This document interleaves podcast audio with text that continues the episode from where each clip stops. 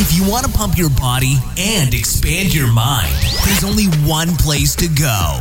Mind Pump. Mind Pump with your hosts, Sal DiStefano, Adam Schafer, and Justin Andrews. All right, Mind Pump listeners. Listen here, little motherfuckers. You're, Whoa.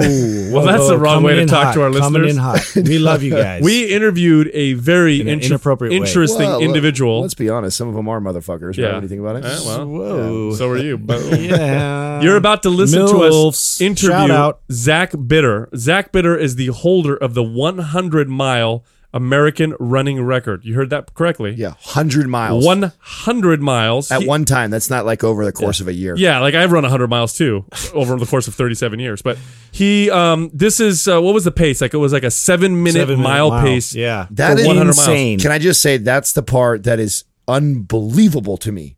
To I can't even right now. There's no way and he maintained that.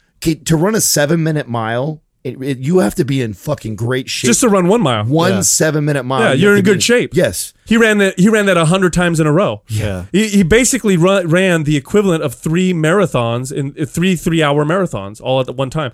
I mean, it's it's insane. This guy's level of endurance and performance, but he's very interesting for other reasons as well. Yeah. Zach is one Very of the fascinating guest. He is part of a g- very quick, uh, fast growing minority in the athletic world of athletes who eat uh, low carbohydrates, who are fat adapted. He eats a, rel- a pretty much ketogenic diet most of the time, and so he talks about that and why other athletes are now adapting this type of athlete, uh, uh, adopting this type of diet. Very interesting insight he puts in there. too. Very, very interesting. He's actually a very intelligent guy. The, the way he approaches his training, his understanding of nutrition and exercise. it's obvious why he he's a world record holder. Yeah. it's Yeah. obvious. Yeah. He- he- his level of uh, that he's gone into as far as studying with his nutrition, his program design. I mean, it was what a what, one one of my favorite interviews actually. chains, yeah. For a guy who who taught, who prides himself on never doing cardio or running ever in my life. I know, right? He was he was probably one of one of my favorite guys to talk to because it was just so interesting to dive into his mind and his approach.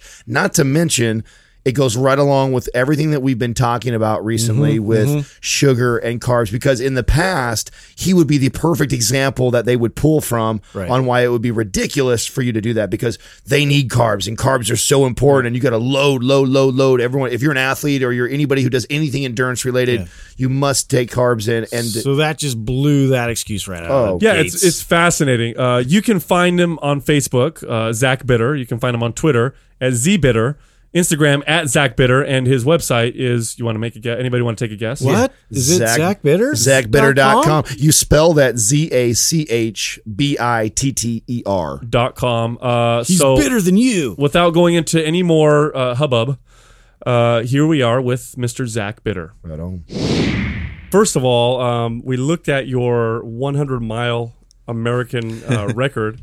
You kept up a seven minute mile Dude. pace for 100 miles. It's fucking crazy. brother. Sal would have passed out on the first lap. Well, I mean, I can't run a I can't run a half a mile in three and a half minutes. So I, and you you did a hundred of them in seven minutes. That's insane. But it was on a track, right? yeah. It was, yeah. They do this event down in Phoenix, Arizona every year called the Desert Solstice, and it's basically like an ultra marathon track invite where you, uh, I guess if you go there, you're trying to break some kind of record, whether it's an age group or uh, outright world or American record. So that day I had um, good fortunes in the 100 mile distance, I guess. Wow. And that's how many laps is that? Uh, it comes out to be like about 402 and a half. Wow.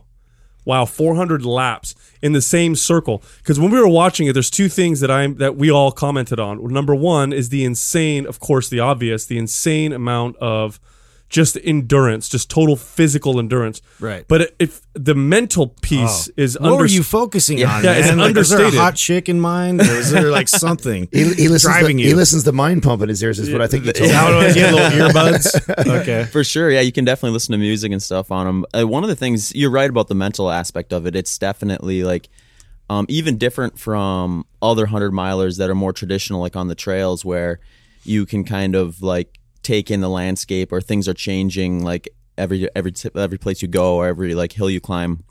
Whereas on the track, you kind of have to try to mentally separate yourself from that because once you start counting laps, that's when you're gonna run run into trouble. It just gets overwhelming. So like in the training, even I would I would go to a track and do like uh, do a run where I would progressively get faster and work on being able to kind of just mentally tune out and almost like meditate, like separate yourself from your body type of thing Mm-hmm. um, and just kind of like go around in those circles without actually like feeling like I was actually there. Now, where do you go when you say you get out of your body? Like, where are you going? Yeah, what yeah, what do you mentally focus on? Like what what takes you away from that? Yeah, you know, it's it's it's hard. I think that's probably the number one question I get, and it's it's the toughest one to answer too because I don't always remember. Sometimes I'll just be like zoned out, Almost and- like it's like dreaming then for you. kind of yeah. And then like I think what oftentimes happens is I kind of think of the same thing over and over again, and then it all blends into one thought at the end, and then I start thinking like, well, I only thought about three or four things that whole time, but really, really it was like the same thing over and over again that just kind of kept popping up. But I there- would be very interested to see uh, what your like your your brain waves look like while Mm-hmm. you're doing that because it almost seems like the way you It's like explain it. autopilot. Well, it Yeah. seems it's it's almost like a, a, a dream state or even a meditative state is what it sounds like. yeah, saying. definitely would fall in the line with like a meditative state type of thing, and and that works well as long as you're hitting the splits you want to hit, and it's coming like naturally and not like having to either artificially push yourself too fast or slow yourself down. And where I noticed it got the most difficult was when I started falling off my pace and. Um, then I then I couldn't really zone out because if I'd zone out, I'd be slowing down too much. and then then you start counting laps a little bit, and you start it, everything starts catching up to you a little bit. So uh, it's definitely you know split more like 70 miles 30 miles or 80 miles 20 miles in terms of like the halfway point and So wow. they said what, it was like eight hours of consistent running, something like that. the the total time was 11 hours and 40 minutes Eleven hours. Holy which shit. which actually is I think for someone like you is no big deal because I know my my good buddy's a, a ultra marathon runner and some of your guys' runs are like overnight like you guys run Oh, for yeah. 24 hours straight and some stuff right i'm i'm like just i'm pedestrian compared to what some of these guys are doing like there's these guys who do like six day events where they're like out there running for six days and you obviously you manage things along the way. You decide when to sleep and when not to sleep. And i mean there's guys who've done it and slept like less than 10 hours the entire time. And it's like crazy. just think of staying up for six days and only sleeping for 10 hours is not even just sitting around seems pretty daunting. But yeah yeah it's a it's a goofy sport um and you kind of you kind of find like what part is gonna draw the most uh the most like intrigue from you and that's kind of what you focus on because when you're exerting that much physical and mental energy you you've got to enjoy the process. Yeah, when did you start when did you know you had a passion for that? Or where, where did it, where did this come from? Yeah. Stem from childhood or did you get it later? Like when did the bug ha- hit you? For sure, it was you know running in general was started early on, like middle school, high school age is you know like any boy that age, you kind of gravitate what you tend to be better at, and um, I found out very quickly that I was near the back of the pack if I did the hundred meter dash, but I could be in the front of the pack if I would do like the eight hundred or the mile or something like that. So um, I started kind of thinking, oh, maybe I should try cross country, maybe I should do the two mile and track instead of the two hundred or something like that, and um, that's when I started to kind of realize that uh, I had at least some talent in the in the sport. Um, and then you know, competing in college and stuff, I got introduced to like a high mileage training mindset, and I really started to like that. Um, most of my college days kind of ended up being just really physically adapting to that, building that base, that structure. Um, and then afterwards, that was my my favorite part of it was those long, longer, slower, distant runs. So I did a lot of that and really developed like an aerobic base. Um, and you know that kind of I turned my energies towards running races that kind of match that type of training style. Now, with all that training, you know, starting from you know going through college and up until now, were there any turning points? In other words, were there any moments where you changed something fundamental in your training or your diet, or maybe your mental preparation, where you were able to see a, a significant boost in your performance? You know, things that you may now incorporate now that you learned, you know, early on. Yeah, for sure. Like I, you know, like we were saying before, um, uh, uh, basically, what at one point I, I looked at kind of what I was doing in my training log, and I was like, you know, I'm investing 20 plus hours a week into in into this activity, and at the time I was a full time teacher as well, so I started almost feeling guilty about it. So I'm like, I got to find a way to like double my time here and kill two birds one, with one stone, so to speak. So I started, you know, listening to tons of podcasts on um both like fitness and nutrition and things like that. And um and and I, I started looking at like how can how can nutrition really kind of like take you to the next level? And um, that was right around the time where like using fat as fuel kind of became a little more mainstream or well known uh, and uh, or at least it was information about it was more available and it wasn't completely like spat at by by all the professionals.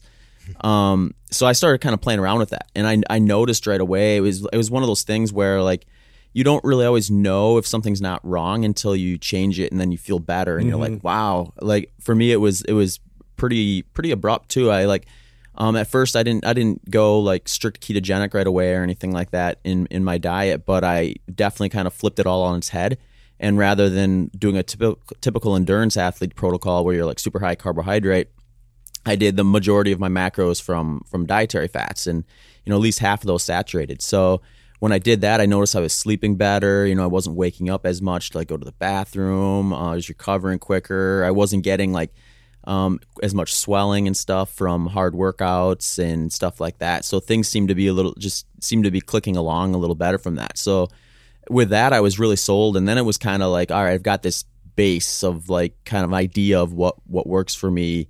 Um, now let's let's sharpen that spear as much as possible. And like over the next three four years, I really started to fine tune things by, you know, trying little things to change and stuff all along that same kind of concept where the the high fat approach is going to be the fueling point for my training. very interesting because uh, the the one category of athletes that have really started to adapt, or excuse me, adopt um, a more high fat diet approach seems to be the endurance athletes. I think that's it's you're now you're still a minority with among your peers. Sure. However, uh, y- y- it's much harder to find other categories of athletes that eat this way.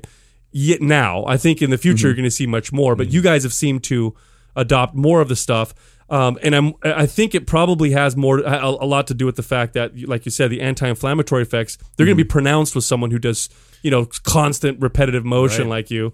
And then here's a second question I have because you know, I know, uh, you know, I've trained and I've worked with lots of uh, endurance athletes, and you know, they have to feed themselves during their long events. They have to make sure they refuel themselves with glycogen.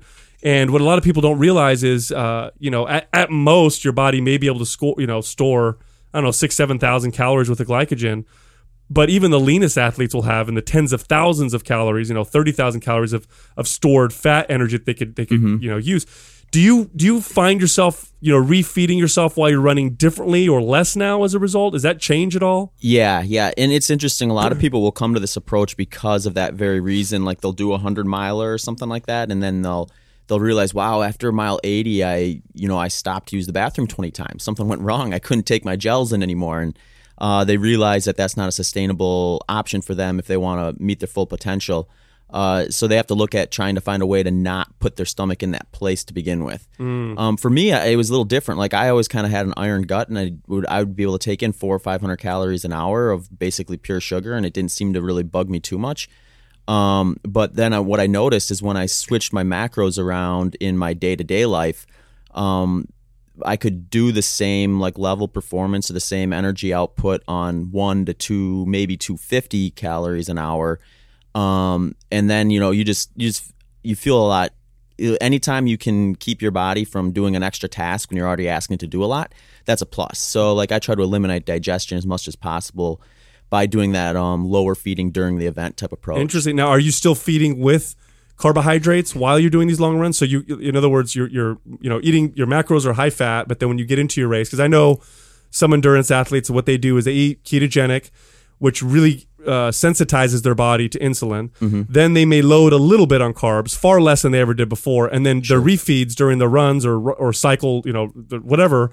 Is much much less as a result because our body's utilizing more of those carbohydrates. It- are you doing it like that, or are you refeeding with fats, or how does that work for you? Yeah, yeah, I definitely have like just like with my training, I've got like cycles. So, um, in a race, uh, I'm gonna any any fat I'm gonna burn, I'm gonna just I'm gonna allow it to burn off my body. Because, like you said, even when I'm at my very leanest state, you know, uh, the leanest endurance athlete still has tens of thousands of calories that they can tap into from body fat. So, for me to ingest a fat during a race seems counterintuitive. Oh, good because, point. Right, because I can just bypass the digestive tract altogether. Very good point. Fucking brilliant. yeah, yeah. So that's one less You, task. de- you definitely have spent some time in this. Fine tuning yeah, it all. yeah. fucking. you could say I've done a deep dive, but uh, yeah. So the interesting thing too is, uh, from what I've seen, is there's some there's a- at least some individual like variance from person to person, uh, where like when I really hit hard training, um, where I'm doing like two a days and doing some strength work and maybe some speed work and stuff like that. um, you know, carbs are definitely a faster acting fuel source, and I, I don't feel like they should be eliminated, or I don't want people to come away thinking, "Oh, this guy hates carbohydrates; he's anti-carb." Because when I'm peak training and like really going hard, you know, I'll up my intake to 20, 30 percent uh, carbohydrate, um, and fuel that higher end stuff, um, and just replenish those glycogen stores a little faster through that through those means. But then when I'm doing like a recovery post race or doing just an easy block where I'm not going really hard, I'm just doing base miles.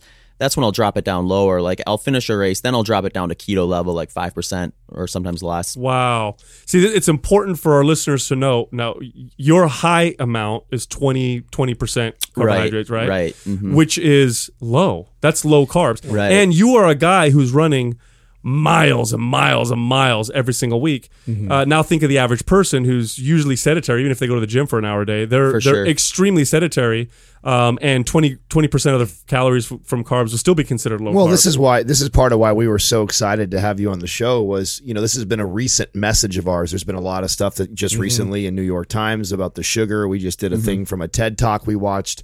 And so we've been trying to get this message across to people that we're not trying to tell people that like, oh God, carbs are so bad, stay away from. But it's like getting people to realize how little we actually need them. Right. And in mm-hmm. the past, we used to always lean on the like, well, if you were somebody who trains really hard or an athlete, or, Very, you need that energy. yeah. Where are you going to get it from? Yeah. You need those carbohydrates. And so that Yeah. was kind of the pushback. And then everybody in their head justifies that they're some sort of a fucking athlete and they all, you know what I'm saying? So they Right. need 65% carbohydrates.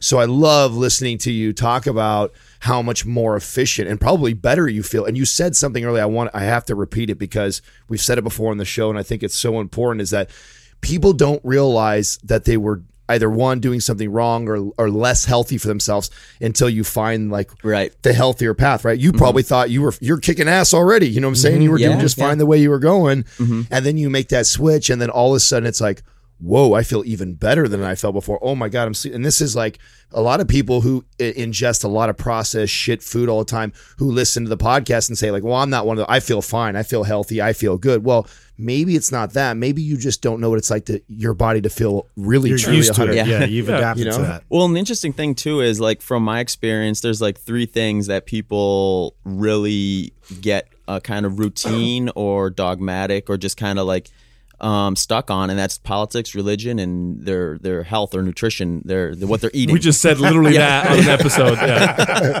We said you can't even bring up nutrition in the conversation anymore. I know it's Yeah. that polarizing. That Yeah. it's like it's like debating Trump and Hillary, or you know, Catholic versus Lutheran kind of thing.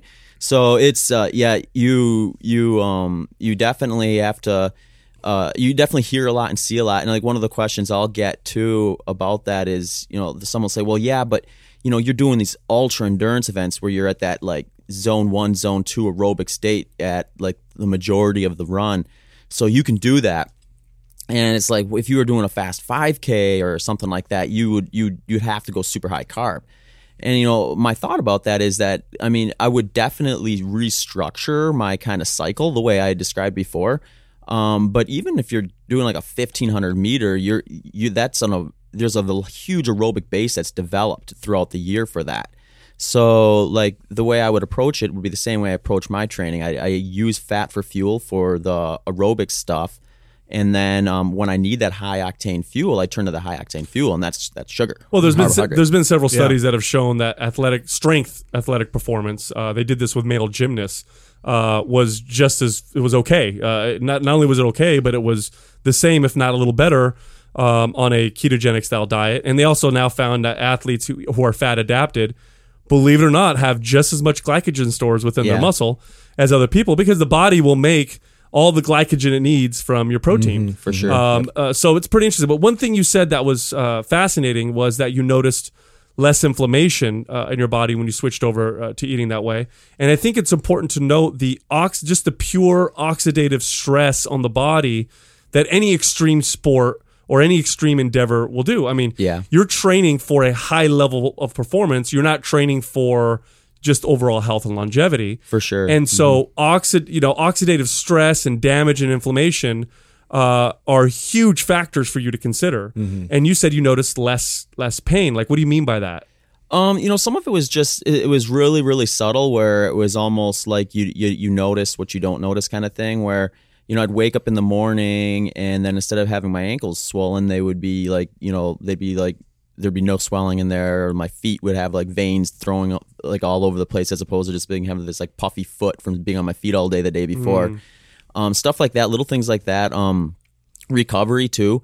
Uh, the the biggest thing I noticed early on was like I would before when I was the high carb uh, approach, I would I'd do like a 50 miler really hard, and then you know I would after about three days the muscle soreness would would have subsided, but it'd be about two weeks before I felt like really good running again. Like I would be able to run, but it'd just be kind of like slow plodding or like you know like I wouldn't really have any desire to push pace. And then when I when I switched that on its head and uh like really lowered that oxidative stress I was causing during the event and in the days after, uh, I noticed I'd still take that two to three days to kind of let that muscle recovery occur.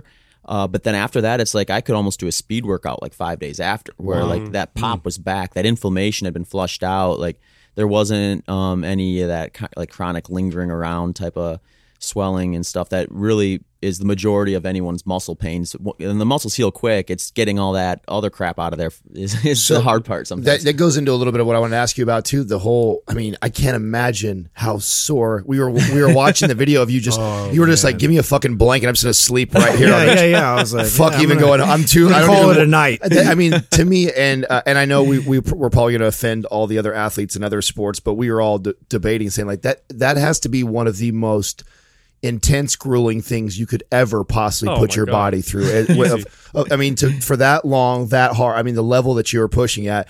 And then to, to see you afterwards, like I mean, that literally you just want to just curl up right there at the end. Huh? what is that like afterwards? it's it's pretty crazy you know I've, it's it, it ranges a bit i've had events where like you finish and and and you you you don't feel good but like you you know you're you're up and going and even after that event like you know the initial like response was like all right i'm done. This is over. I'm sitting down. I'm lying down. I'm not getting up until i want to. But you know 10 15 minutes later you know i'm up walking around talking to people and hanging out and stuff. So like um, that's one thing that I've found the human body has impressed me the most with is that like regardless of what you focus it on, it can get really, really good and it can adapt. So like and, and the whole the nutrition is just a whole other aspect towards that, towards maximizing that ability for your body to adapt. Um, but yeah, you know, you know, there's some usually what I find is if I do a race that doesn't match my training environment is when I'm the most wrecked. So like Of course. uh, going into that race, I did a lot of hard, flat, like road track type races. So the muscle pain wasn't too bad really. Afterwards, I was definitely sore and a little achy, but you know, a couple days later, I was fine. Um, but if I had gone out and done like a race that was just like up and down, up and down, tons of eccentric contraction, I would have been just destroyed after that thing because it's just different. Different stimulus. Well, now, Yeah. now, Mhm. now, going to the bathroom while you're doing that for you know eleven hours or whatever. Uh, I mean, uh, obviously, if you're gonna if you gotta take a poop, you gotta stop. But you, Sure. just, you just pee yourself, right? And then what you do? When you, well, I, I'm asking that because I have a friend of mine who ru- does long, long Yeah. endurance, and that's what she said. She's like, you just pee yourself and It's you keep probably going. just pretty much fucking water. I mean, I- let it go. let well, it you, you, go. you don't want to stop because it all counts towards your time. Yeah, am I right? Or it's it's interesting. You know, I've I've um yeah at at Desert Solstice I stopped twice to pee, and that's all I stopped the entire time. So it was maybe ninety seconds. wow. And I, we actually talked about this on another podcast too. Then the guy was like, "So if you were like right on razor's edge of breaking a record and you had to pee really bad, would you just like pee your pants?" And I'm like, "Well, yeah." fuck, fuck yeah, for a record, for a record, Dude, I would shit myself. No problem. No And problem. that's happened to people before. Yeah. Oh, if they're like, you're about to break the world record, I'd be like, I'm taking a shit right now. For two reasons. Number one, I'm about to break the world record. Number two, but that's I a, shit. that's Sorry a for the guy behind you. that's a huge aspect of the 100 mile distance and i think it really becomes kind of the dividing point between like a 100 kilometer or like a 50 mile race and then moving up to the 100 mile distance is managing your digestion managing the bathroom breaks and stuff because like you said if if digestion goes wrong it, it can go horribly wrong and you can end up in the bathroom like and just realize how is how is there that much in me? Like where is this coming from?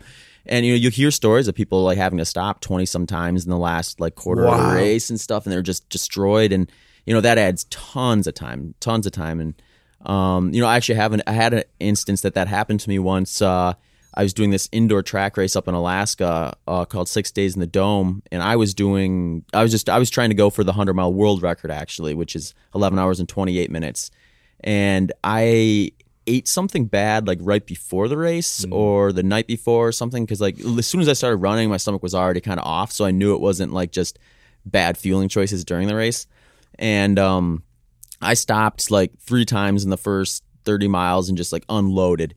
and I was like, I remember thinking at mile 30, like, yep, that's everything. There's no way there's anything else in there. I'm, I'm good to go. clear it out. 70 miles. Let's just, let's just get this done now. and, uh, I, I got, I think I started kind of eating. I, I think I, I focused more on liquid calories after that, just because I was like, ah, that's gonna be a little easier to absorb. And then I think I got to like mile sixty or sixty-five or something, and I started kind of thinking I was gonna try to eat something something like really small and sugary. Like I, I always try to really trickle it in slow because I just I do rely majority on that fat adaptation. Um, but I remember grabbing like a small handful of Swedish fish, and that just like turned my stomach upside down. and I like literally 15, 15, 20 miles later, I like I shit I shit the Swedish fish right out. they came straight out. There's no digesting of those things. They went right through me.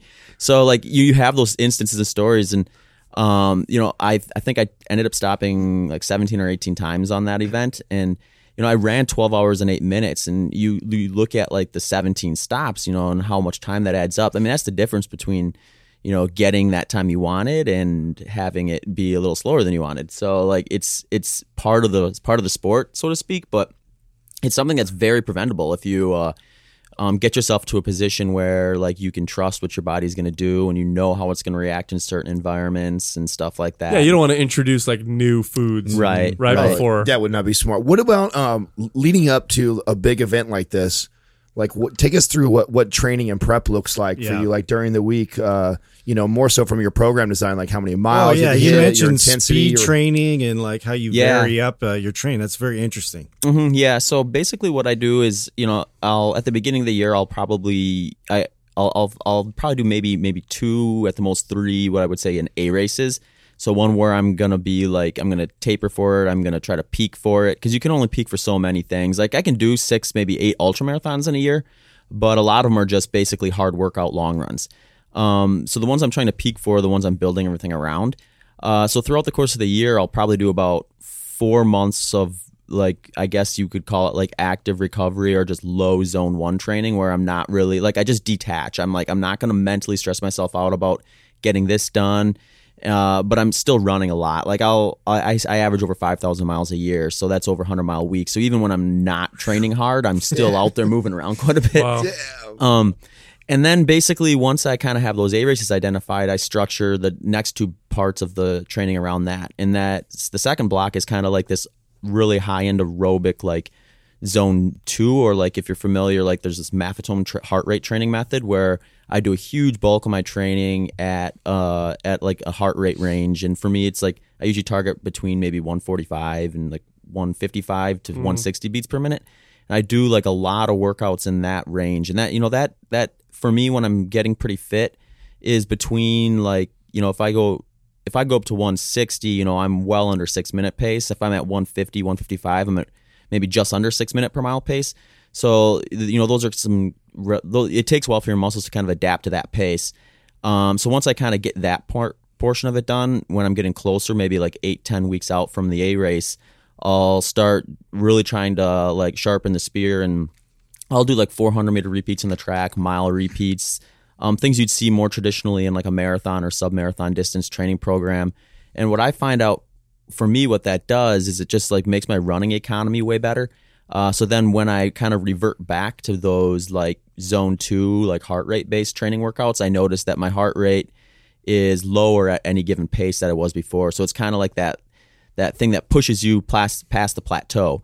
Um, and then you know you can only do that so many times before your body just like says screw you. Mm-hmm, mm-hmm. so you have to time it just right, and then you know you do your race, you recover, and you kind of like work your way back to that after that. Mm-hmm. Excellent. Any strength training as a part of your routine? Do you do any type of resistance forms of training? Yeah, yeah. You know, I I got into I, I really loved weightlifting in high school, and then uh, in college I continued to do it and stuff. And I was injured for like four months at one point in college, and I just like like really really got into the weight room and just I've just enjoyed it. So I've always tried to keep some semblance of that in my training.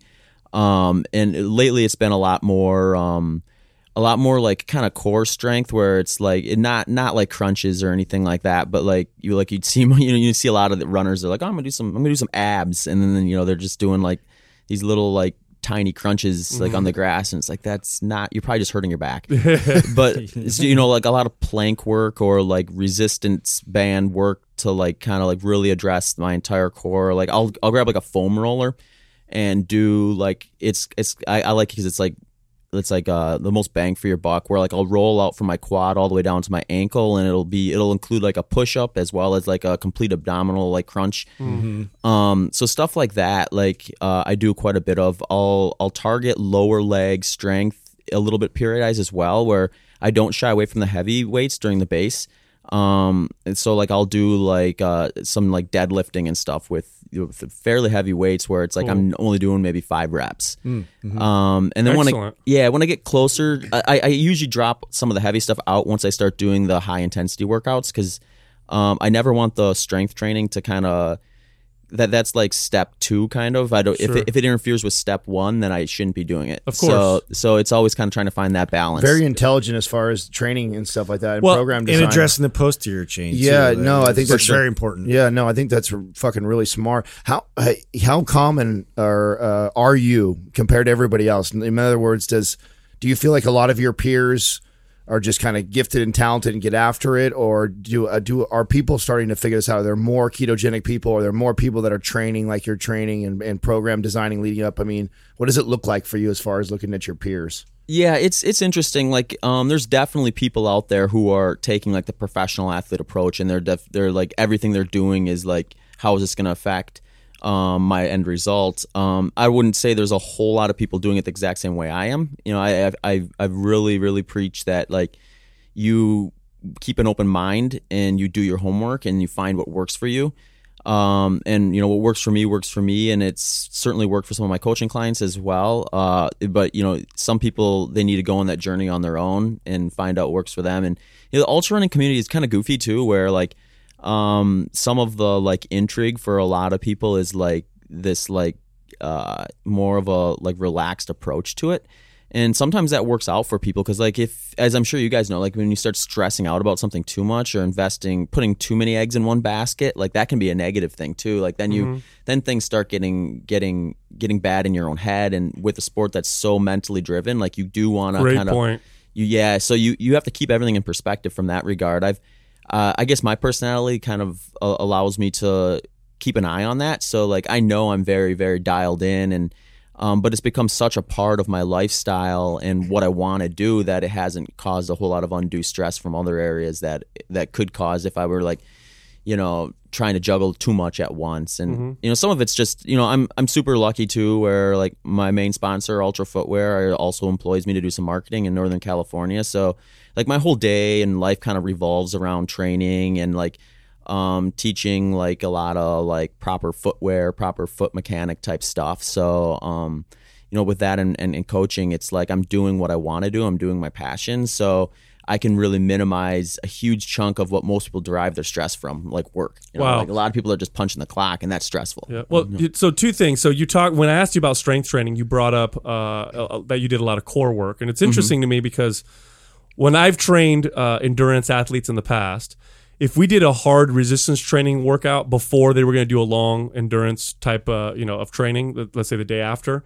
If I train, like if I train a runner and I train their legs really hard the day before, they could still run the next day. If I train their upper body, they could still run the next day. If I hammered their core, they were screwed. Core the and day. posterior chain. Yeah, yeah. I had to be very careful where I would position, you know, the core training uh, because it's such an important part the of integral part of of running. everything, uh, yeah. that and your basically the lumbar pelvic hip complex, right? Uh, which which we talk about all the time. But something you just you just talked a little bit about about foot mechanic and foot strength and that kind of stuff. Are you in the camp of the like excessive, you know, like the super uh, cushion shoe, supported shoe, or are you more on the minimalist? And do you train your feet? Do you, besides running, are the things you do for for your feet to make them stronger, or is that even something you need to worry about? Yeah, uh, definitely. That's uh, I, I've done a lot of like experimenting with that in the in the past, and currently do too. And you know, I I I go. My philosophy kind of is in line with uh, um, the founder of Altra Footwear, who says like you want your foot to do what it would do without a shoe there. Um, but you sometimes want a shoe there to protect you from the environment. You, don't want to be stepping on things Excellent. you shouldn't be stepping on. But you want your shoe, your foot to be doing all these different movements because like you're getting these muscles in there that are uh, gonna atrophy if you don't use them. Just like you go into a gym and you know if you go to a gym for the first time in six months and you do a routine, even if it was something you used to do like casually and not be sore, the next day you're gonna be wrecked. So the same thing with your feet. If you put something on your feet that's not going to allow those muscles to be addressed, as soon as you do something where that's not there, they're going to be really sore. So like my approach to that is like I always want to have that really really even plane like that zero drop footwear. Um because that's going to put me in a position to strike more naturally and kind of exercise those muscles thoroughly. Um, where I I guess separate from the minimalist movement there is I'm not always like super low cushion. Like I'll range the amount of cushion I do. I'll go from something that's really flat, no cushion, and really kind of work some of those muscles.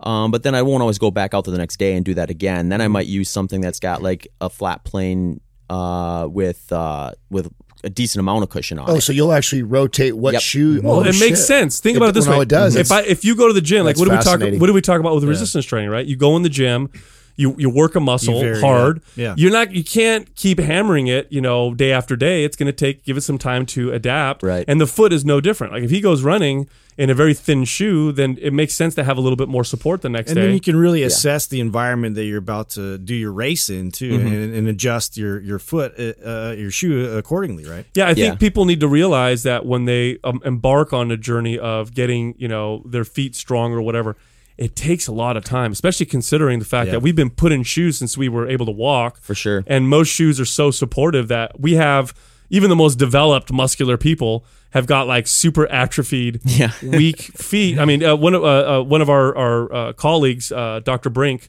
pointed this out big time. Especially me and Adam, we were over there and we were doing some assessment stuff, and he was showing me like my feet are basically worthless. worthless. Worthless. Yeah, they're, they're, they're, They're not for anything. contributing. Well, he, I mean, we did a simple test. I won't never forget it. And it was just like, you know, he just wanted me to lift my big toe, and I'm like, I can't fucking do that. You know, what I'm saying? And he, and he He's like, walks. no, no, no, you can. Yeah, And he walks over it and he's like, "Look, you know, you totally can. The muscles are there, the range of motion is there. You just have lost the connection there because you don't." it's crazy and people don't realize too like um you know one thing i didn't realize when i when i got into starting to pay attention to footwear my first thing was like you know what is this minimalist idea? And you know diving into that and kind of figuring that out or the natural foot movement thing. Um, and then I really kind of got into the idea like your your toes, like you were saying, they need to be able to move like that so you can make that mind body connection, um, as well as you know let your foot do what it was supposed to do. So having that room to let your toes splay out is just super important, and even from like letting those nerves that kind of run from your midfoot down into your toes relax and uh, um, build up and keep the inflammation out of there and stuff like that. If they're just pinched up in there all day long, it's like it, things are gonna get inflamed, things are gonna atrophy, and then you're gonna, like you said, they're gonna become kind of useless. Well, what's interesting, so they've done studies on people and found uh, just explosion of neural connections in the brain when people walk around barefoot a lot. Yeah. Because uh, you got to think about it this way: like uh, your brain adapts to sensory information. So the more things I touch, the more things I experience, whether it be walking on different terrain or experience different light, or you know I'm reading something, or whatever. My brain will adapt and, and, and will develop. And one of those things, like your the bottom of your foot has a tremendous amount of nerve endings, and constantly always walking around in shoes all the time means that you're not only uh, have an underdeveloped foot, but there's parts of your brain, there's proprioceptive parts of the brain that are not developed as well. And they find that people, when they walk around barefoot, they, they, they their brains develop uh, all these new neural connections, which will only benefit uh, other parts of you know your learning and the way your body, your brain, excuse me, processes information. Do you ever walk barefoot? Is that something you do? Yeah. Part- okay. Yeah, for sure. And I, I can't remember where I read this, but I remember somewhere where some guy was citing something where it was like, um, even if it's just 15 minutes a day on actual ground contact, like foot to grass, dirt, ground contact is like really beneficial to kind of. And when you think about it, it makes perfect sense. Like your body is is a whole bunch of little things working together in unison to accomplish whatever you're doing. And when you're walking, that foot is the first point of contact. So it would make sense that in in a perfect state, your brain is going to gather that first base of information from your feet. Yeah, I, I, I swear to God, every any no, the deeper we get into fitness and health, and the more uh, we learn about the body, the more we realize that it's uh, that if you just don't if you don't fight if you stop fighting evolution and go along with how your body kind of evolved moving and uh, adapting you're going to do better than trying to always throw you know cushions on it and you know crutches and supplements and all this other stuff. It kind of worked i mean and, and i was having this discussion with the boys before we came in when we were watching your 100 mile race and i was you know i was telling them you know uh, although we're very heavy into resistance training, we love building muscle, we love having you know big biceps and all that stuff. Humans, uh, from a physical standpoint, there's only really one physical thing we do that's pretty uh, uh, exceptional in the animal kingdom, and that's uh, trek. We can out Cover long distances. Yep. It's Yeah. correct, right? we can out trek almost any animal on Earth, uh, but the Cer- strongest. certainly Zach can. Yeah, yeah, yeah. I don't, I'm not sure if Justin. we'll put you I in that can- category. I'm not sure Justin and I can outtrack anything right now. What what I always tell people. certainly people. Zach can. What I always tell Sprint people. and kill. and I don't I don't want to I don't want to anger any of the bodybuilding. no, go the- for it. Piss but- off. I don't know. I do it all the time. By I, the way. I love I love the the bodybuilding groups and like the the the the gym rats so to speak because like I mean you guys are always a step ahead of the science. Like that's where I go when I want to find out what are people doing Right. that we haven't figured out works yet? And you guys are always cutting edge with that. So it's like a super intriguing group. And that open mindedness from that group has been very beneficial for me. So like I'm that's that's what got me intrigued with with your guys podcast in the first place. Um, but like, yeah, so like I always, I always tell people like based on like what are we kind of meant to do? Like we could take an average or weak gorilla, take the strongest man on the world. That gorilla's going to destroy him. That's exactly the that's exactly That's the the exact, example that I that's the gave. exact analogy Sal gave before you That's- walked to the door. so funny. Well, we, you were, can- we were literally talking about that. It's the exact analogy. brought up said it- gorilla. He said he exa- exactly. you could he said. literally take the most roided out, uh, you know, gifted, you know, strength athlete in the world, and he won't come close to a weak average gorilla. But you take a human and you train, you can train any human for a, a decent amount, you know, keep them active, feed them well, and they will perform incredible feats of endurance, uh, and they'll be able to outtrek most animals. There's actually been races in the past for distance where a man will race a horse. I- Sure. there was a famous one. I cannot remember the name or what, what it was, but where uh, there were these two really wealthy. Uh, this was back in the 1800s, and one of them bet. You know, bet one guy bet the other guy. Look, I bet I could go further than your horse can. Yeah. and uh, he actually was able to do it. Yeah. And this was back then, and with you know just normal normal amounts of training. So, uh, question I have about uh, you know when you're doing that kind of a race. I, obviously, people are going to think, "Oh, your legs are tired, your body's tired," but there's got to be parts of your body where you're going to be hurting, or things that are going to happen, like damage. Like, Mm-hmm. for example, the chafing from your shirt on your nipples, or the Ooh, freaking, yeah. or you Bleeding know, nipples. Yeah, like like Not fun. Anything weird, you know, that you could talk? Because I, I saw in the end of your video that your shoulder, your, it was just so painful. Yeah. probably from holding it in a certain position for so long. I mean, Yep. Yeah. What's that like? Yeah, it's interesting because you know it's one of those things where like you go into a hundred mile race and it's like you know something's gonna come up you didn't expect. It's just a question of when and what will it be, and then how will you respond to it. Um, so like really, that's what when when you get these guys who are really really good, have done a ton of hundred milers, are they're the ones who respond best to that uncertainty. When that thing pops up, they're ready to like figure it out, problem solve, and then move on, and then not dwell on it or think like, oh, if that wouldn't have happened, I'd be five minutes up faster, or this guy would never pass me. and, You know, so like um, yeah, that stuff happens all the time. Like you know, chafing is one that usually that one doesn't pop up until after you like you like Then you it's, realize it's, it's it. Mm. there and it's it's manifesting, but like you, then you get in the shower afterwards and all that salt starts going over. yeah. it's the, the worst shower on earth is the post ultra run shower. I'm not wiping tonight. yeah. yeah, yeah. So, um, you know, I've had you, you. You always have interesting things. Um, I know one time I did. Uh, I was actually I was going to do a hundred miler on a track, and I was still living in Wisconsin at the time. So I did a lot of my running on the road, the flat roads, which was good for the whole, whole flat hard impact type thing. Um, but I didn't do any like running around circles.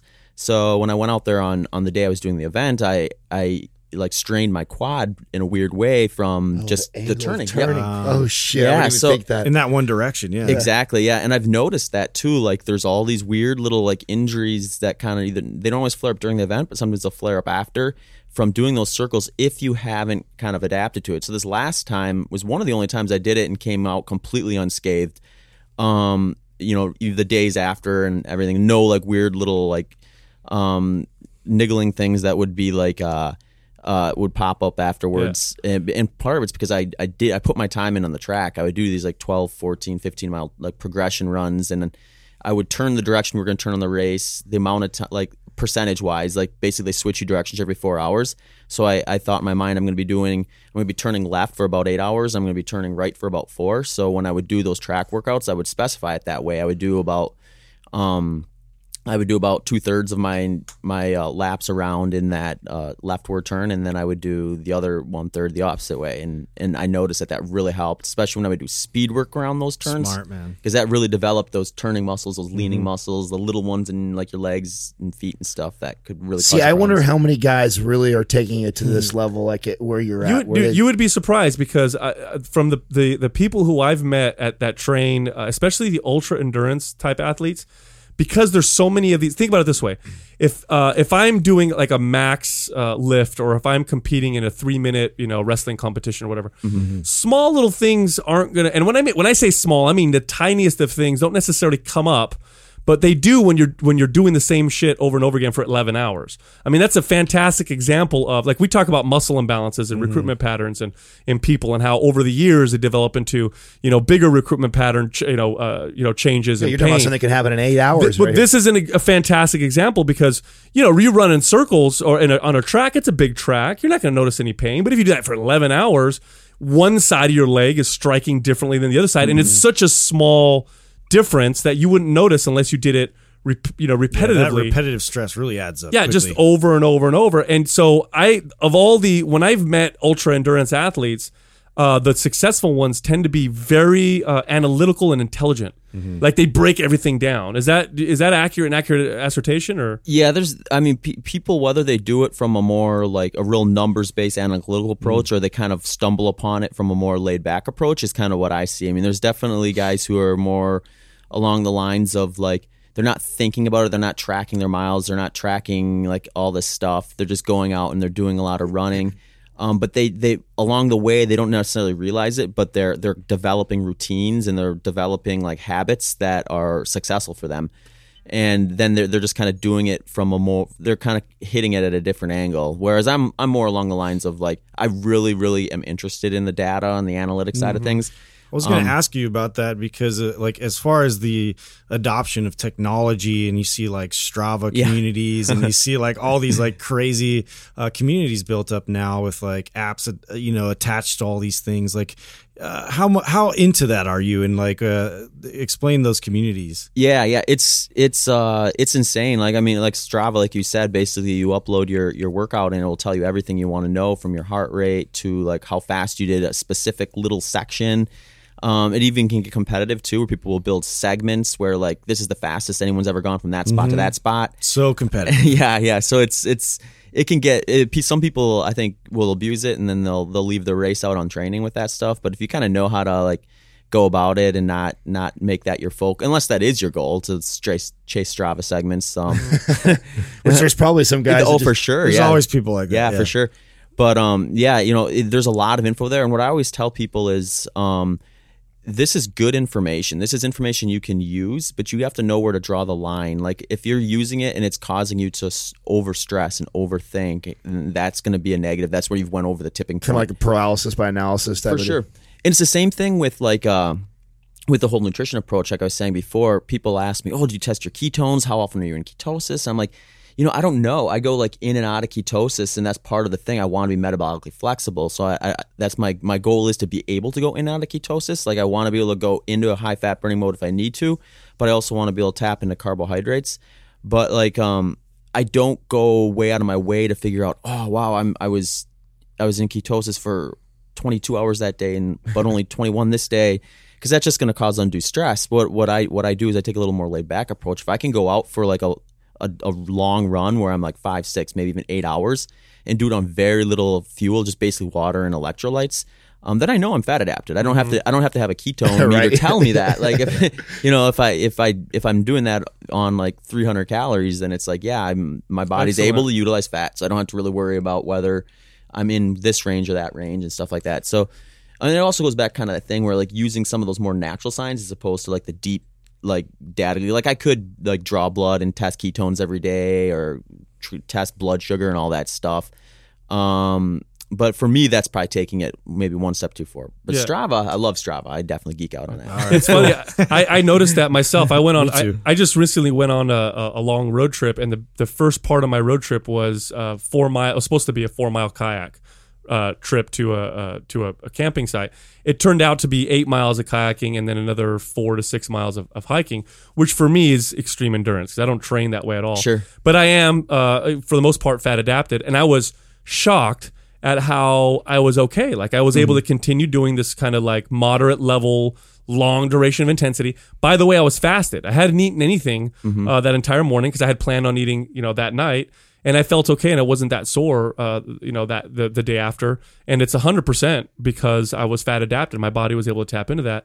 I was going to ask you, what are your favorite sources of fat? Oh dietary yeah. fat. Um, so I definitely try to make sure I get like I take a very very like whole animal approach where like you know I'll I'll get like a chicken and like I'll cook it. I'll take the meat off. I'll make a bone broth, you know, and stuff. Like sometimes I'll even slow cook the bones long enough where you can mash them up and put them in something. So you're really getting like you know all of the stuff, all those like micronutrients and stuff from the animal. So definitely a huge portion of it is, or I wouldn't say huge, but a a, a, a sizable portion of it's going to be like animal fats. Um, I do a lot of like coconut oil and stuff as well. Um, it's I, I think it's like you know any any medium chain triglyceride is you know kind of the king of metabolizing. You know any sat. I think I mentioned earlier. I, I try to aim for about half my fat calories come from saturated at least because um, when you look at it, uh, you know, saturated fat's been demonized, but really it's the one the body prefers to metabolize. It metabolizes quicker than any other one. So when I'm trying to get my body to metabolize fat as quickly and as efficiently as possible, I'm going to want to give it the ones that are going to do that more readily, and that's like you know MCTs, coconut oil type things, and um, stuff like that. So that one really finds you know uh, other things like extra virgin olive oil, um, you know seeds and nuts. I'll get some fat from those too. Um, that's that's usually probably the bulk of it. Some oils, animal fats, and then seeds, nuts, coconut oil Excellent. stuff. Excellent. What Uh, about what about uh, marijuana in your community?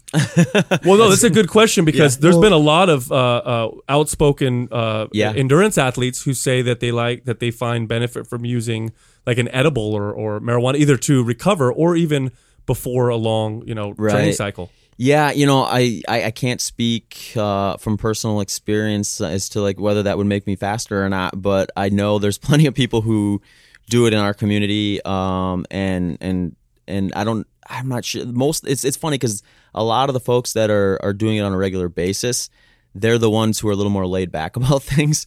So like they're You, not, don't, they're you not don't say. they- they're not necessarily like, oh yeah. I don't. I, I think there's very fine, man. very very few, if any, uh, ultra marathon marijuana users are thinking like, how is this going to help my performance?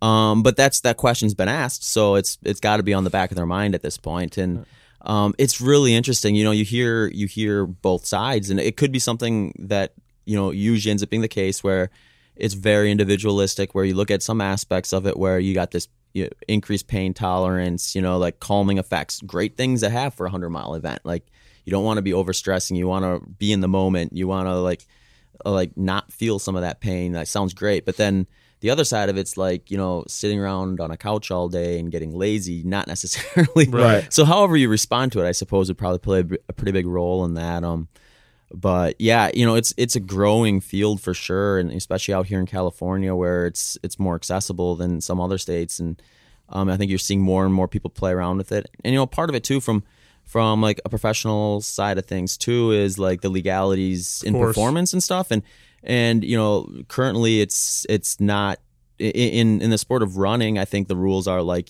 it's it's fine to use um but you can't use it six hours before during or six hours after an event Oh. so it's like a yeah yeah Oh, I didn't know that. Did you So- know that? Yeah, yeah, I did actually. Yeah, I yeah, it's interesting. I How just do they I, test for that? Uh, that's exactly a good question. I because it stays in your system for so long. But I I've read a couple articles that uh, where they're breaking down the whole runner's high. You know, the runner when people Yeah. run for long distances, and uh, if you talk to runners who are you know really good at, at running, uh, they'll tell you that they hit this this there's this this time where they, you know after a certain amount of miles where they get this euphoric feeling, and uh, some scientists are attributing it to the release of uh, endocannabinoids, which are the body's ba- the body's natural cannabinoids, uh, just almost like the ones you find in uh, marijuana, which are called which are phytocannabinoids. And so those endocannabinoids are released to help improve performance. And so there's some theories going on as to why marijuana may, in fact, uh, improve, uh, Be especially per- endurance performance performance, enhancement. Right. endurance performance, because your body already trying to do that. So Right. I would think those like sub maximal efforts. It could. It could. There's probably something there. The high maximum efforts. No. is where it's probably gonna. No, I've tested it. Yeah. No, it doesn't, it doesn't Okay, work so with heavy we can, lifting. we can confirm. We can confirm. No, Maxing out. No. Does it, uh, what about uh, have you tried have you uh, experimented with uh, exogenous ketones at all? And that's a big thing right now. Um, in the you know it's, it's an up and coming supplement, um, and I, I predict I've told these guys already. I predict that to be the next big thing. Um, the science uh, really supports it for athletic performance. Uh, have you taken anything like that? I haven't yet. I actually, it's funny you mentioned it though. I was I was talking to um, trying to remember the doctor's name who was kind of like deep into that, who was developing. Uh, D'Agostino, Dominic D'Agostino, is it? Uh, maybe it was. Okay. He said. He, I, I remember like I listened to a podcast. I think uh, it was like Ben Greenfield or something where they, he was talking about like right now the stuff that actually works, um, and that doesn't have any kind of like negative side effects is like super expensive. Where it'd be like literally thousands of dollars for a bottle of stuff. Oh, Yeah. Um, but I got an e- email from a guy a while back saying like we're putting this into testing. They wanted to know if I wanted to try some, and um, I think I emailed back saying yes, but uh, I've got to follow up on that. I guess Yeah, that'd be cool to, to play around with. I've been sure. messing around with the exogenous ketones, and I definitely notice uh, performance uh, boosts from taking them. Okay. Yeah, you could buy the ketone salts, which are not as effective as the ones that they're testing uh, in studies right Sure. now. So, what about um, supplements? Uh, do you take any supplements? Yeah, yeah. Um, you know, I try to do a really, really whole food approach uh, to my my my training and stuff, but like, you know, I'm I'm I'm also not necessarily doing what a normal person's going to be doing. I was just gonna say, you Great train at that level. Right, that's when right. supplements could that could for definitely sure benefit. and it's per you know and uh, my goal is to maximize performance not necessarily live forever too so it's like for me i'm i'm looking for um obviously legal legal things that i can do through my diet and through supplements that are going to help me perform better recover and stuff like that. You know i've had a lot of luck with um like curcumin extract uh, as an anti-inflammatory. You know i'll take like omega-3 fatty acid stuff um uh, not as much as I used to because now my diet is pretty heavily focused on clean, you know, animal fats, which oftentimes actually do have a substantial amount of omega threes. That balance between the omega threes and omega six isn't as skewed as it would be if I was eating a ton of like, you know, the plant fats or like a ton of like really Vegetable poor, oils. yeah, poorly sourced animal fats where you know the cows are in these big slaughterhouses and stuff. Um, so I had that um you know I work with a company called uh, X Endurance um that, that that that's what I'll use on like race day like the the powder for electrolytes and the powder for um for energy that's like it's called Five Fuel and Hydro X and um you know those those have worked really well for me the carbohydrate base is kind of like it's like a steady release um they use they use like a variety of different um of carbohydrate strains so it's like get some are going to release a little quicker than others some are going to release longer so I find that it you know, if I just kind of trickle that in throughout, like I get that little bit of carbohydrate I need, but it's not like this big sugar bomb all at once and then crash and then bomb and then sure. crash. So it sounds like a staggered approach, Yeah, for sure. fast, medium, slow type of deal. Yep, Okay. yep, yeah. So that stuff's worked. You know, you know, I'm, I'm a fan of like now foods products because usually like they can you, you don't have to do a whole lot of background homework to find out if their stuff is quality sourced from from my experience anyway. Sure. Um, so yeah, like a lot of times when I'll if I'll if I want to try something out, uh, I'll, I'll go to their site and take a peek at what they got and Excellent. Uh, what about meditation? Do you do anything, any type of mind training or, or things that help train, you know, train centering yourself? Because like I, like we had talked about earlier, uh, the the mental component is just insane. I can't even imagine it. So I, I would imagine that that would require some kind of training. Yeah, yeah, it's interesting too. Like I think there's so many different ways to go about that, and it kind of like really depends on the person. Like you know, people use a variety of things. Like you know, they'll do like a real structured meditation approach, um, the look through prayer, whatever, and um, the, you know, really, really say like I'm gonna actually sit down. Like they'll pencil it in their calendar, kind of a thing. Whereas other people are more like kind of like let it happen as it happens, um, which I kind of do more of. I think because like it just it tends to happen. I think a lot of people they get so stressed out that it just won't naturally happen unless they kind of like consciously go after it. Um, but for me, like I do so much like aerobic based training, like I find myself kind of drifting into that state oftentimes when I'm working out or, you know, when I'm, I, I do a fair amount of driving as well. Um, with, uh, with stopping in and doing like, you know, the footwear clinics and stuff like that. Um, so like I find myself having those quiet times where it's just me, you know, by myself driving. And As long as the traffic isn't too hectic, I can usually get pretty calm and meditative there. San Francisco at five o'clock, not so much, but you know, no way. Well, I can totally relate to that because we talked about this on an episode one time, and we were we did a whole thing on that, and I said that you know for me it's it's meditative to actually even be like I'll have something listening to a podcast, Yeah. I'll be walking my dogs, and there actually becomes a point where I'll, I'll forget that I just went like five blocks. I forgot what houses I passed because I'm so just kind of in You the just moment. in that, yeah. And to me, that's meditative. Like s somebody sure. would try and debate that and argue that you're not, you know, in the silence, dark room or like that. But I think No, you're right, Adam. I actually I actually talked to a friend of mine who's uh, huge into meditation, and I I disagreed with you at first. I thought, no, that's not. You have to sit down and meditate. Yeah, yeah. And uh, she said, no. She said he's right. You can meditate at any given moment, uh, and it's it's literally being in the moment. Uh, Yeah. you know, and so that what you we just talked about is meditating. And I fi- and I find for for me like that's the only way it works. I feel if I if I sit down and like say okay I'm going to meditate right here. There's like this Doesn't this pressure to like Yeah. get meditative right, and then I'm thinking like fuck I gotta go handle this. I need to go do this. I, know. forgot I did, didn't do this yet. I got to pay this bill. You know what I'm saying? Like That's why a change of environment a lot of times is really helpful for me. Mm-hmm. And I talked a lot about you know getting into nature and like getting Yep. away from like the hustle and bustle of like you know other people and, and, and jobs and like cars and all this kind of stuff because it helps to kind of like slow everything down and realize you know where you are i- i- as far as like where you are in space. So Mm-hmm. yeah, that helps a lot. It's it's really interesting that you mentioned that though, because I I was talking to a guy the other day and, and he said the exact same thing where. Um, he actually had dealt with like depression and stuff in the past, and if he gives himself that super quiet mode, he he he like sinks into a bad place where he gets he starts thinking about the negative things. He thinks about the past. He thinks about oh what what about what about the future that I don't know. Where he needed to get into the now and just kind of enjoy the moment. And he said the same thing. He would uh you know, he would listen to podcasts or listen to music because that would really cause him to kind of open his mind and start thinking like, like especially if it was a podcast that's discussing a topic that he's interested in, and he's like opening his mind and trying to understand something. He's hmm. very much just like slowly absorbing it and not hmm. like freaking out or thinking thinking about things he didn't really need to be thinking about. And that's got to be totally and you you bring up the individual thing right like Yeah. our, our type Yeah. of personalities we have you know i feel like because i know other people that are opposite you know that's they have this ritual they get up and they just they claim that this sitting with their legs crossed in the room dark and they can just get into this deep and i'm like I, i've tried that i mean I, I grew up in a very religious home so prayer was a very natural sure. normal thing and you know, I I have the ADD mind where I just I'm in close my eyes, put me in a room, and I'm thinking about everything but what I'm supposed to be probably thinking about. Where you know, get me into something I'm very interested, very relaxed or calming for me that I've done a million times, or a song that I love to listen to, or a podcast like you said that I'm just totally in the conversation, like I'm there. It, it totally settles me down. So Now, anything on meal frequency for you is that is that even important to you? Does that does that matter? Like you know, I need to eat so many times a day, or not Mm-hmm. eat so many times a day. Yeah, it's really interesting. Uh, you know, I find the more dialed in I get, the easier it gets because you can start to kind of just trust your body signals. Like I, I don't. If He I'm, sounds like me, doesn't he?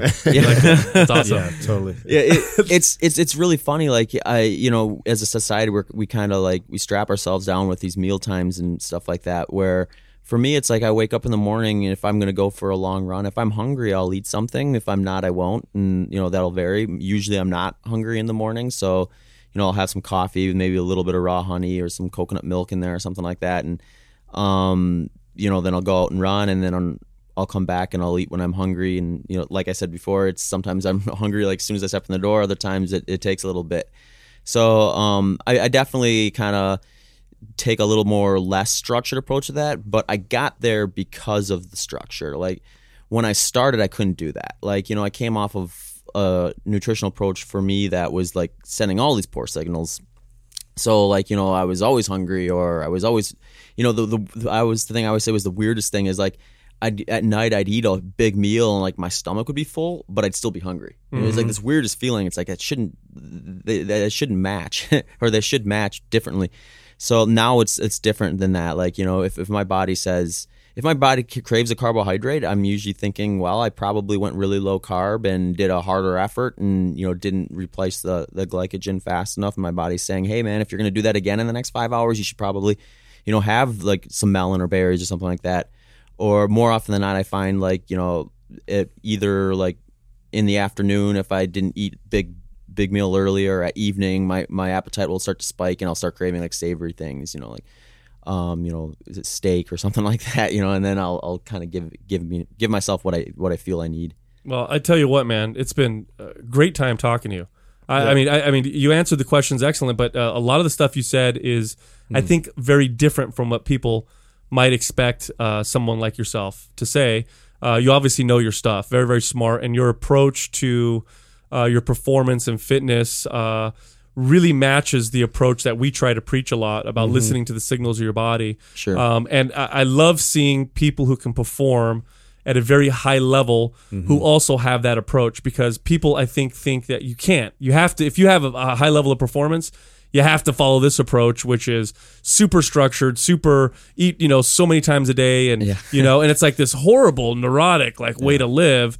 Uh, whereas the way you're doing it uh, you know, we we is probably the best way to do it for longevity as well. So For sure. Yeah, what he brings up too, which I love to hear him say, is that you know at the very beginning Of of, all this, there was lots of tracking and paying attention to these, learning to connect these signs. Mm-hmm. Of course. It's a when I- learning process. Yeah, you know, and that we we talk a lot about that also, is expressing to people that you know I don't I don't count my if I'm not I'm not competing if I'm just eating or I don't watch and count my shit. Like I know I know what makes me feel a certain way, and Mm-hmm. and you Scott, you said something I've said this a bunch of times too, is that normally when you have that feeling i know oh i must i probably didn't get as much fat as i should have got yesterday and i'm and i tapped out of my carbs is why i feel why i'm all of a sudden craving this. And either i'll replenish it with a two or three cups of berries and stuff or i'll go have a big old fatty steak meal you know like so i just learned i've learned over time but it took the paying tracking and paying attention right? I mean it takes that mm-hmm.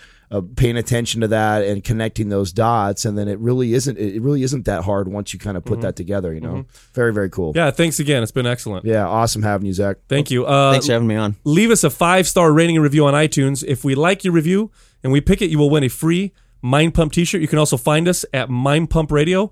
You can find me at Mind Pump Sal, Justin at Mind Pump Justin, Adam at Mind Pump Justin. Of course, that's all on Instagram. And you can check out our You did it programs. the third time. I did. You see it And, and you can find us on uh, online at mindpumpmedia.com. Thank you for listening to Mind Pump. If your goal is to build and shape your body, dramatically improve your health and energy, and maximize your overall performance, check out our discounted RGB Super Bundle at mindpumpmedia.com. The RGB Super Bundle includes MAPS Anabolic, MAPS Performance, and MAPS Aesthetic. Nine months of phased expert exercise programming designed by Sal, Adam, and Justin to systematically transform the way your body looks, feels, and performs. With detailed workout blueprints and over 200 videos, the RGB Super Bundle is like having Sal, Adam, and Justin as your own personal trainers, but at a fraction of the price. The RGB Super Bundle has a full 30 day money back guarantee, and you can get it now plus other valuable free resources at mindpumpmedia.com. If you enjoy this show, please share the love by leaving us a five star rating and review on iTunes and by introducing Mind Pump to your friends and family. We thank you for your support, and until next time, this is Mind Pump.